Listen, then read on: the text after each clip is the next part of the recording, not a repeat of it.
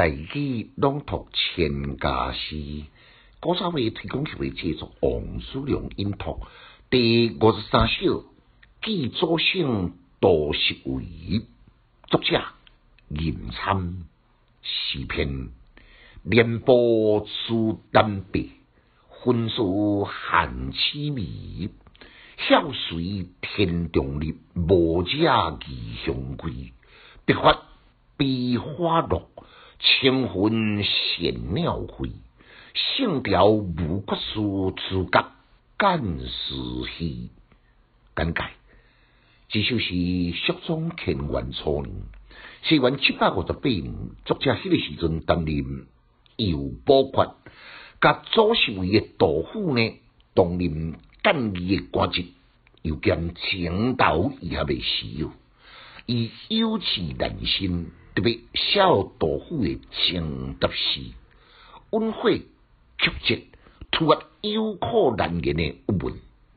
头前四句呢，连续铺陈天中丹白异乡凄迷，毋知的人呢，拢以为伊伫炫耀伊做官威风。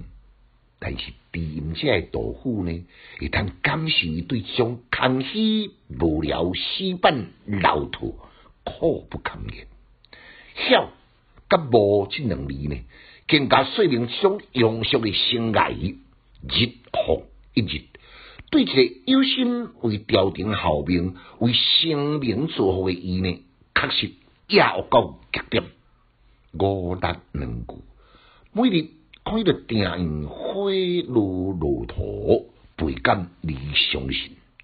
古代看伊个天空上只有非常的皎洁，更加引起到伊羡慕。上尾啊两句，性调无缺书，自觉干事气。诗写到遮呢，已经愤慨到极点咯。所以故意呢，用倒兵话，用口舌，用方式。来揭露只有愚昧的人，才会注定家己性命。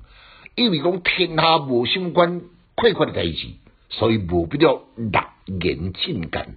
都是因为安尼，随心机有补缺之节，有缺难补，自然而然，这个干净的书信呢，都比较少咯。这个喜利呢，是对朝廷喜欢不喜欢。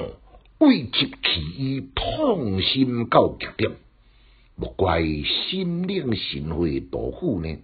伫个会诗内面最后两句，个人的家具，独清别头翁。这首诗诉说华丽、绵丽重将，语变一步，虽然有心思不尽奇妙，但。但嗰再来学上一遍，连波出丹白，分数含凄迷，晓随天中日，无惹异乡归。